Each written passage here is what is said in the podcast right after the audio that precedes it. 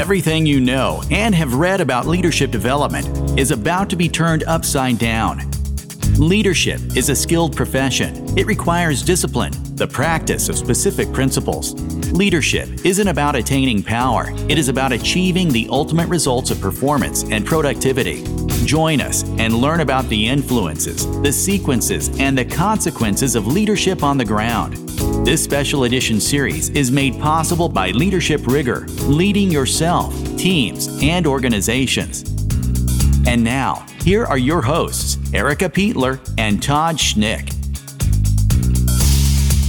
Good afternoon, and welcome back to episode three of the special edition leadership series, Leadership on the Ground. I am your host, Todd Schnick, joined by my friend and colleague, Erica Peitler, the author of Leadership Rigor. Good afternoon, Erica. How are you? Good afternoon, Todd. I am good. I'm very much looking forward to today's conversation around sequence. That's like episode two. It's another word that I don't necessarily associate with leadership. So I'm intrigued to understand the value there. But before we do that, uh, remind the audience uh, who may be just tuning into the series what leadership on the ground is all about. Yeah, when we're talking about leadership on the ground, what we're talking about is how do we get performance and productivity in the organizations, the teams, and with the individuals we're working with. What we want to do is we want to talk about those elements that we have conscious discipline and focus on. Altitude was the first. Today we're going to be talking about sequencing. And to get that performance and productivity on the ground and to have that conscious uh, discipline, there are things that we're going to have to practice. And we're going to talk about those too. Well, talking about sequence, which is the subject of today's conversation, if I got a phone call tomorrow and was hired to be the CEO of an organization, the last thing I would think about as I'm preparing myself for this new role would be sequence.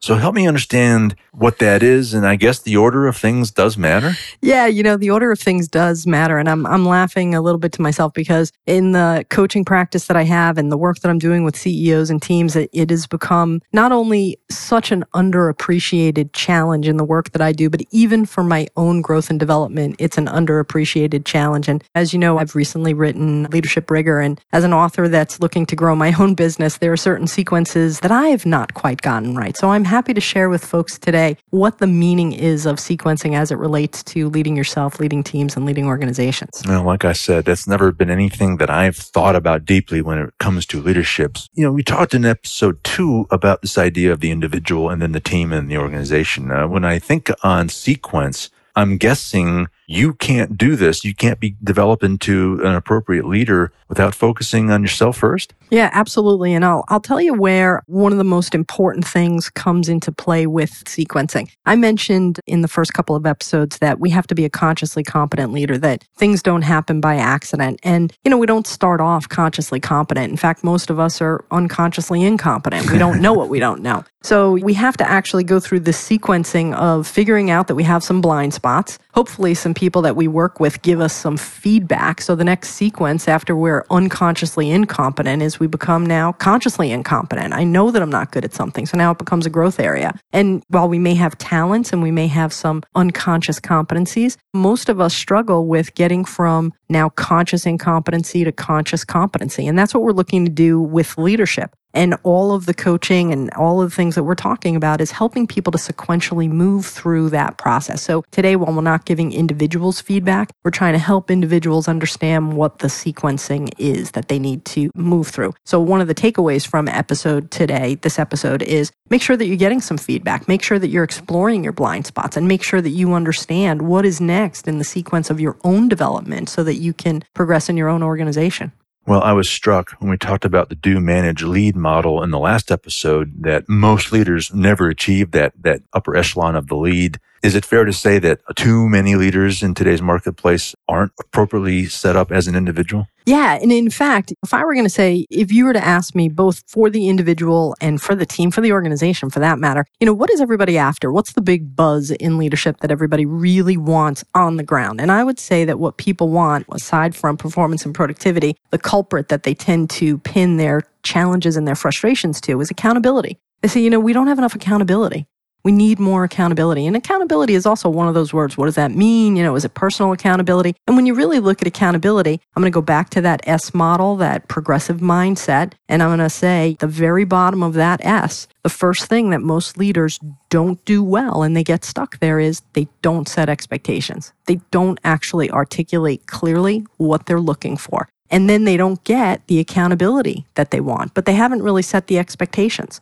The most important thing that a leader often forgets to do is what's in the middle of that S? What's that inflection point? And I'll tell you that inflection point is coaching for performance. People, if they do set the expectation, they may delegate and dash and leave and not necessarily really help that individual to grow and develop. So when you look at the sequence of things, when you look at putting leadership on the ground, as a leader, you want to be able to set expectations as a first step. You need to stay in the pocket with that team, with that individual. You need to coach them for performance. And in the next couple of episodes, we're actually going to talk about different ways you can coach people for performance. But accountability doesn't happen by chance, it happens by choice because we've set expectations and we coach for performance. There is a sequence there. How is it possible in today's organizational culture that too many leaders, perhaps majority of leaders aren't setting the proper expectation? How have we gotten to that point? What I'm really appreciating about your approach to leadership on the ground is the use of these models as a really interesting and clear way for me to understand where I fall on that, to know where I, where I can develop. But how have we gotten to the point where we're not properly setting expectations? It's an amazing thing, but business moves really fast. We talked about people like to be impulsive. We also talked about how people like to do, right? Everybody mm-hmm. likes to touch yep, things, yep. solve the problems. So if your leader hasn't really had a great leader who's taught them how to do things, what they're doing is they're role modeling what they've seen, and what they've seen hasn't been good, and therefore what you're getting isn't necessarily any better. So part of what's happening, and I think this is a really special time in the marketplace for teams and organizations and leaders, we're getting clearer and clearer about this, and we're having better conversations today than we've ever had. And I think we have some great tools at our disposal. What I'm hoping that leadership rigor is able to do is bring a very clear visual way to help people have these conversations because to get it on the ground, we actually have to talk about it. And I think that's the most valuable part of what we're trying to do today is help people have these conversations and talk about it. All right. Erica and I will return after this quick break. We'll be right back. This episode is brought to you by the new international best-selling book, Leadership Rigor. This groundbreaking book will turn everything you think you know about leadership upside down. Leadership Rigor explores how to achieve breakthrough performance and productivity through leading yourself, leading teams, and leading at the organizational level. Author Erica Peitler outlines for her readers how to become change ready leaders. Change ready leaders are capable of embracing challenges with agility and optimism because they have the tools, models, and language to assess, structure, and facilitate solutions. Leadership is a skill that can be learned and practiced. Take the Rigor Challenge and ask yourself do you want to lead mindfully and skillfully? Or do you want to subject your teams and organizations to your unstructured thoughts and approaches? The choice is yours. Will you rigor it? You can purchase Leadership Rigor on Amazon or by visiting ericpietler.com. All right, Todd Schnick back with Erica Peitler, episode three of our Leadership on the Ground series, talking today about sequence. You know, hearing you before the break, Erica, talk about communicating expectations. I was thinking about our introductory episode where we talked about the importance of communication and relationships. To set expectations, to communicate expectations, you have to quote, communicate. But that becomes so much easier when you've developed those relationships. So I'm just thinking that that's really critical at this stage. It's so critical. And, and in fact, most people, because they don't necessarily have what they think is a strong relationship or they're intimidated by the power position of the person that they need to have the conversation with, we don't have those conversations as clearly as we need to. And in fact, you bring up a great point. There's a conversation that I talk a lot about in my coaching practice called the accountability conversation. Mm. And literally, this is a conversation where you want two people to get together and literally not only talk about what the expectations are, but what are the resources that I have at my disposal? And are those resources, if they're money, are they available? And if they're people, do they understand that they need to be contributing to this work? And then can we agree on some mutually understood deliverables here? The accountability conversation is actually a negotiation that I teach people to have between whoever is asking for something and whoever is delivering it, because we'll walk away with misconceptions, right? We still don't know how to have a clear conversation with each other, and communication, unfortunately, remains an illusion in the business world and everywhere else. It looks like someone's talking, it looks like someone's listening, and we didn't really hear a word each other said. Well, you just said something that I want to explore further. This mutually agreed. Mm-hmm. I worry that too many leaders will just start barking orders and saying, here is my edict of the expectations. But how much of this process becomes trying to seek buy-in before you get commitment from the team to move forward. Yeah, we're going to talk about this actually in one of our next episodes because, you know, power comes into play as well. If I'm going to have a conversation, if I'm really going to challenge my boss because they may be asking for something, but they may not really even understand what they're asking for. So if I'm not clarifying those expectations or I'm not saying, hey, is this a PowerPoint? Is this a note? Is this a whole big book that you want me to do? Like what exactly you're looking for? If we're not having that conversation and power is in the way, or lack of trust is in the way. Those are issues that get in the way of that performance and productivity on the ground. So, what happens, right? We don't have clear expectations. Somebody in our organization goes and spends an inordinate amount of time doing something that was beyond what we needed. We wasted productivity, we wasted performance time. So it's really in our best interest not only to have these conversations, the accountability conversation, but to really understand and take the time to sequence those conversations so that we have alignment, we have clarity, and we really send people off to do things that are not only meaningful, but they're going to result in on the ground output that we're looking for. Is there a model that I can apply to team leadership? Yeah, you know, now you're dealing with a lot more complexity, right? So we're having two people having an accountability conversation is one level of complexity. Now you get a team of people together. You have a lot of different experts in the room. You may have some subject matter experts. And one of the models that I love and is probably the mothership, so to speak, in leadership rigor, it's something called analytical rigor. And it, it really talks about, hey, listen, we got to get out of the habit of just looking at spreadsheets and data. We have to frame information. We have to do homework between data and information to really make sure that we have something that we can look at that's meaningful, that's relevant. When we pull people into a room, we should be talking about what I like to refer to as insights and choices right? People should read information before we get into the meeting. We should get together in a meeting and we should be talking about insights, choices. We should be engaging. We shouldn't be wasting what I like to call blue dollars in the room with a lot of people sitting around. And then we should go into decisions and action. So one of the things I lay out in leadership rigor is this analytical rigor model that really can help facilitate performance and productivity on the ground. And there is a sequence to it because if you do it with this sequence, you will get weigh in, you will get buy in, you will get people participating both on the data and the uh, intuitive sides in the right order, and you're going to get great decision and you're going to get great inclusion. Well, you cannot get commitment until you've gotten the weigh in and then, then the buy in. Absolutely. All right. Well, we've talked about the individual. We've talked about teams of people. Let's shift now to the organization itself. I suspect, uh, you know, one of the goals of an organization, I suspect, is to grow. But I worry that too many organizations are not ready for that growth. Talk about some of the challenges at the organizational level. Yeah, you know, in fact, you, you've nailed it. I mean, one of the things that I see all the time is organizations do want to grow, and unfortunately, they are not ready for growth, and they don't even see that they're not ready. So, one of the things that I really try to help people understand the sequencing of is they may have a great geographical expansion opportunity or a huge job opens up at one of their branches, and maybe it's a general manager or vice president level, and they look at the bench and they say, Oh my God, we don't have someone ready now to take that over. Well, why don't we have someone ready now?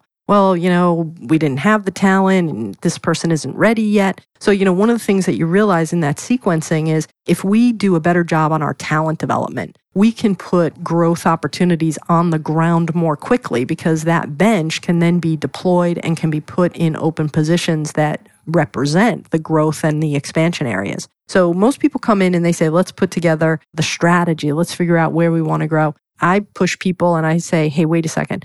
Let's take a closer look at this. There are two things that happen in sequence before you get to strategy when you're working at an organizational level. And that is what's the culture and do we have the right people on the bus? Because that strategy and that growth that you want to pursue your organization has to be able to deliver against it. So the sequencing is really important there. Well, I never thought of it that way, Erica. I mean, I, I would suspect there's plenty of leaders out there who would say, well, my job is strategy, is it not? You know, and they think they're doing the right thing when in fact they're really not because it's out of sequence. That we mentioned culture. Obviously you can't have a conversation about a successful or an unsuccessful organization about discussing what's the status of the culture. So talk about why culture needs to be before strategy. Yeah, it's really critical. So culture, when you're thinking about on the ground leadership, right? There's the penultimate way that you get on the ground clarity in an organization is through its culture. How do we do things around here? What does it look like, sound like, feel like, right? That's all that on the ground way to demonstrate where that company is. And the reason that culture comes first in really the organizational setting, and you know, I have a model called organizational excellence where the sequencing here, boy, I'll tell you, if it doesn't matter here, it's unbelievable. It's just incredible. Culture,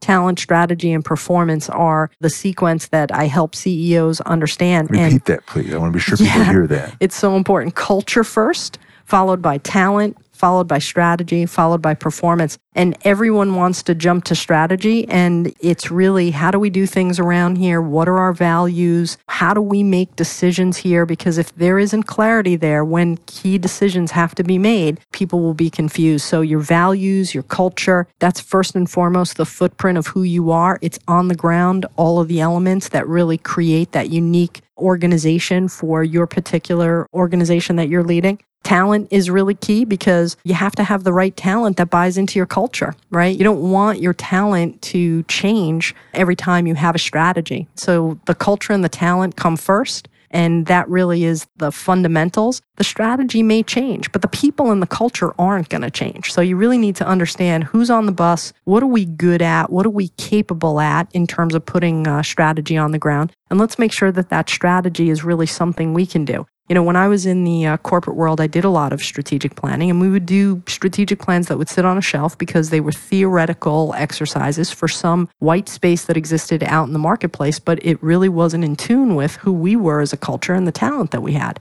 How many organizations, Erica, have recruited talent and said, okay, let's now try to jam them into a, to a pre-existing culture? You can't do it. Well, they do it all the time, actually. And it's unfortunate because those are the cost of turnover and the lack of fit. You know, when the organization isn't clear about its So those culture. costs, is Uh, turnover. It's unbelievable. And talk about it's something that happens, Todd, more commonly than we'd like to say. But those enlightened companies, those companies that are really creating competitive advantage and putting leadership on the ground and making performance and productivity good decisions, are understanding their cultures, then recruiting the talent that fits that culture, and then developing those strategies to win in the marketplace. Until this final bit, this sequence has come home for me about how critical that is. Because I'm not so sure that I would have, if you had said, all right, here are the four ideas, place them in what you think is the appropriate order. I don't know that I would have put them in the order that you're, that you're suggesting. Yeah. So that is actually quite mind blowing, fascinating. All right. That's all the time we have for today. We'll return soon with episode four, where we're going to talk about emotional intelligence. That should be quite interesting. So, on behalf of my colleague Erica Peitler, I am Todd Schnick. Leadership on the Ground will return next week. We'll see you then.